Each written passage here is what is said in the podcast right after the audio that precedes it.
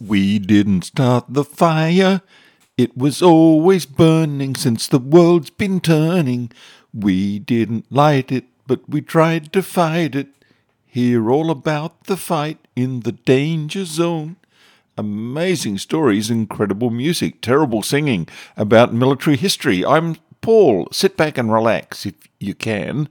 If you're driving, don't even think of changing stations. You know how dangerous it is to take your hands off the wheel and your eyes off the road.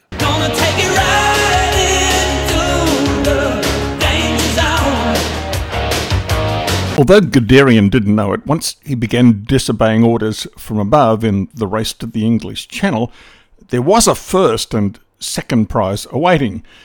The second prize was trapping the Allied armies that had advanced into Belgium against the coast. That would be the bulk of the Allied armies and would effectively end the Battle of France. The glittering prize, though, was to take Dunkirk before 24 May 1940, beating the British there so that the entire British army would be captured and Hitler would win World War II. So let's start the race. Drivers, please start your engines. The divisions that the French had on standby near the rather serious pinprick at Sedan were more than enough to cope with the isolated German panzer units. Chief of the German General Staff, Fritz Halder, didn't believe that the panzer divisions that had crossed the Meuse could have any directly operational effect on the course of the campaign, but he was wrong. What this campaign was going to show was that it was the speed of the units that counted, not their numerical strength. Being in the right place at the right time was what was going to prove decisive. A major part of Panzergroup Kleist was the 41st Panzer Corps. It included the 6th Panzer Division, commanded by General Major Werner Kempf.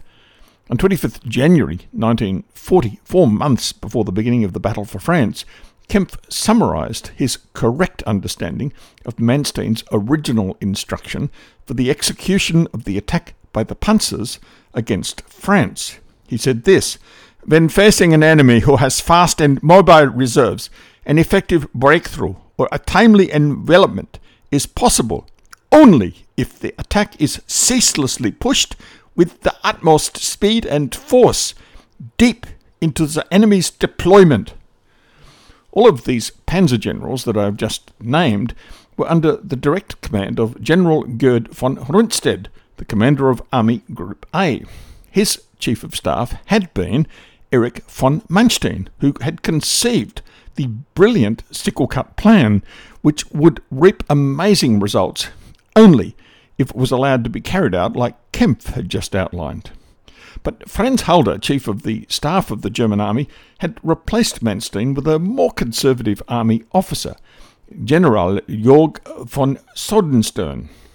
And Halder had given him his instructions to do the opposite of what Kempf had just enunciated, even though this instruction was after a modified version of the Manstein plan was approved to be implemented. Halder's orders to von Sodenstern read an immediate operational level effect deriving from the panzer units that are first across the Meuse River is not expected only after infantry formations with adequate strength have taken up the required movement space west of the Meuse and have a firm grip on it. Can one consider combining the still usable panzer units with an operational objective? Reinhardt's corps had been deployed in terrain that was almost impossibly difficult, especially for motorized forces. What was said about the Ardennes and the Meuse being impenetrable to tanks was truest in this part of the Ardennes. The overall plan was for Panzer Corps Guderian and Reinhardt's corps to cross the Meuse River side by side and simultaneously at 1600 hours on 13 May. Reinhardt's corps was made up of three divisions the 6th and 8th Panzer Divisions and the 2nd Motorized Infantry Division. But the only division of Reinhardt's corps that had reached the Meuse River starting line on time for the simultaneous attack were elements of the 6th Panzer Division, being the 3rd Battalion of the 4th Rifle Regiment, 1 Panzer Battalion, and 1 Artillery Battalion. The 8th Panzer Division didn't reach the river until 16th May.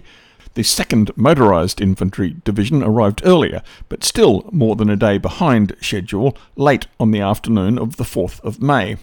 The 3rd Infantry Division of the 3rd Corps had reached the Meuse in time for the planned panzer crossing on 13th May. As a consequence, it was now given the task of crossing the Meuse River first. This flipped Manstein's sickle cut plan on its head, with infantry and not panzers now going to lead the way. That was not a good development. The Luftwaffe's support that had been so brilliant and so decisive for Guderian's crossing of the Meuse on 13th May wasn't nearly as good for the 6th Panzer Division. The unit's diary recorded that it was rather ineffective when it came to hitting the enemy facing the division, but it did a real good job in hitting our own units. Some Luftwaffe pilots lost their way over the heavily wooded terrain which the Meuse River meandered through, and they mistakenly hit German units, mainly the rather scant artillery of the 6th Panzer Division, that had reached its destination. It was decimated. Two guns were lost, and 30 men, including 14, were killed. Despite this cock up, and despite the orders that the 3rd Infantry Division was to lead the charge, the 6th Panzer Division crossed the Meuse River as planned on the 13th and took Monthermé that evening, thus creating a second bridgehead to the one that Guderian had created. Monthermé, however, proved to be a dead end. It was at the end of a long peninsula, and the excellent 2nd Battalion, 42nd Colonial Regiment of the 102nd Fortress Division, made up of races inferior to the German Aryan supermen, succeeded in bottling up the German troops coming from Monthermé. Von Rundstedt by now had no faith in the idea of panzer forces operating independently the way that Manstein had envisaged. He ordered that if Panzer Group Kleist was unable to cross the Meuse on its first attempt, then it would remain independent directly under Army Group A. But if it didn't, the panzers would be taken out of the line and put under the command of one of the infantry armies as an operational reserve. A World War I way of conducting the battle which would not have produced a strategic result the way that Manstein's sickle cut plan most definitely would. In view of the fact that the 6th Panzer Division was now apparently trapped in the Monthermé Peninsula, at 1200 on 15th May, Army Group A ordered Panzer Group Kleist placed under the 12th Army. The idea of using panzers independently was a foolhardy idea anyway that had inevitably proved a failure. The war diary of Panzer Group Kleist recorded Everything depends on whether we are now able to get across the Meuse, where we are temporarily stopped on our own strength so that we may thus retain operational freedom of action. Otherwise, there would be reason to fear that the fast moving formations would now be employed, sticking very closely to the infantry corps with a correspondingly shorter range objective that would practically have signified the end of the von Kleist group as an independent operational formation. As the French would say, quel dommage. What a pity. Things now went from bad to worse for Panzer Group Kleist.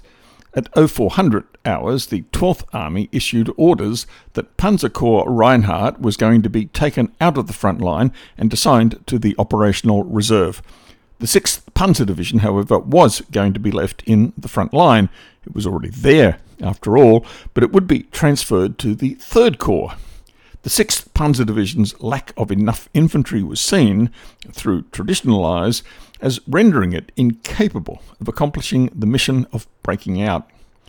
Kleist, formerly a cavalry commander and a less volatile personality than Guderian, now acted more like a panzer leader. Something seemed to happen to Germans when you put them near a lot of tanks. He became rebellious. Kleist now simply ignored his superior's directives. He ordered all of the major units under his command to continue the attack. Reinhardt took the cue and urged his frontline commanders of the lead elements of the 6th Panzer Division to break through at all costs. When the men of the 6th Panzer Division learned that an ordinary infantry division was going to replace them, they resumed the attack against the blocking French forces with maximum effort. It was a characteristic that distinguished the Germans from the Allies in this campaign the willingness to attack with vigour and determination and to take casualties if needed. In this renewed attack, a pontoon bridge was built across the Meuse River under cover of darkness around 0100 hours on 15 May to help the division. The renewed attack against the French blocking position opened at 0500 hours. The forest terrain in that area, heavily broken up by rocks, restricted the impact of the panzers that had been moved up to the front. Close quarter infantry combat by the Panzer Division's infantry was led by its assault engineers who attacked the French pillboxes with flamethrowers and explosive charges. Thanks to their extra effort, and inspired by the orders being made by 12th Army to replace them by a mere infantry division, the blocking position and another reserve position that had been prepared by the French were penetrated in depth by 0930 that day. Army Group A had intended its infantry divisions to gain an adequate and secure bridgehead along the Meuse, placing the panzer divisions under the 12th Army so that once the infantry divisions had achieved that goal, the Army could issue whatever orders were appropriate for the panzer divisions. Only then was the operation to be continued with strong forces. But the 3rd Infantry Division of 3rd Corps couldn't get across the Meuse at Nouzonville, its assigned mission. Reinhardt, therefore, was directed by the Third Corps to order elements of the 6th Panzer Division, which had just broken through, to pivot to the south to open up the crossing point for the neighbouring Stuck infantry divisions from the rear. Reinhardt knew what Manstein's operational concepts required, thrusting as deeply as possible into the enemy's positions. Orders appropriate to Manstein's concept were then given by him to General Major Werner Kempf, the commander of the 6th Panzer Division. On 15th May, without waiting for all of the units of his Panzer Division to cross the Meuse River in full strength, Kempf did what the Germans were repeatedly to do during the war.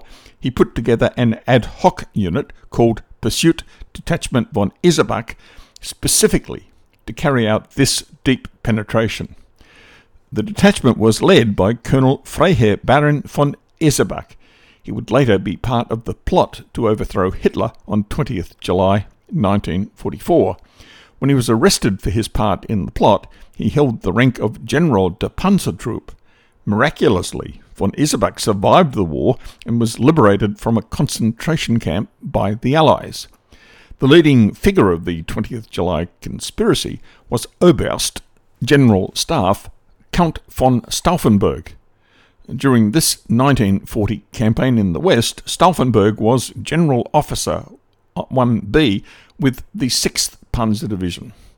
The detachment was thrown together from a combination of available units already across the Meuse, including the 65th Panzer Battalion, 65th Motorcycle Rifle Battalion, and five other units.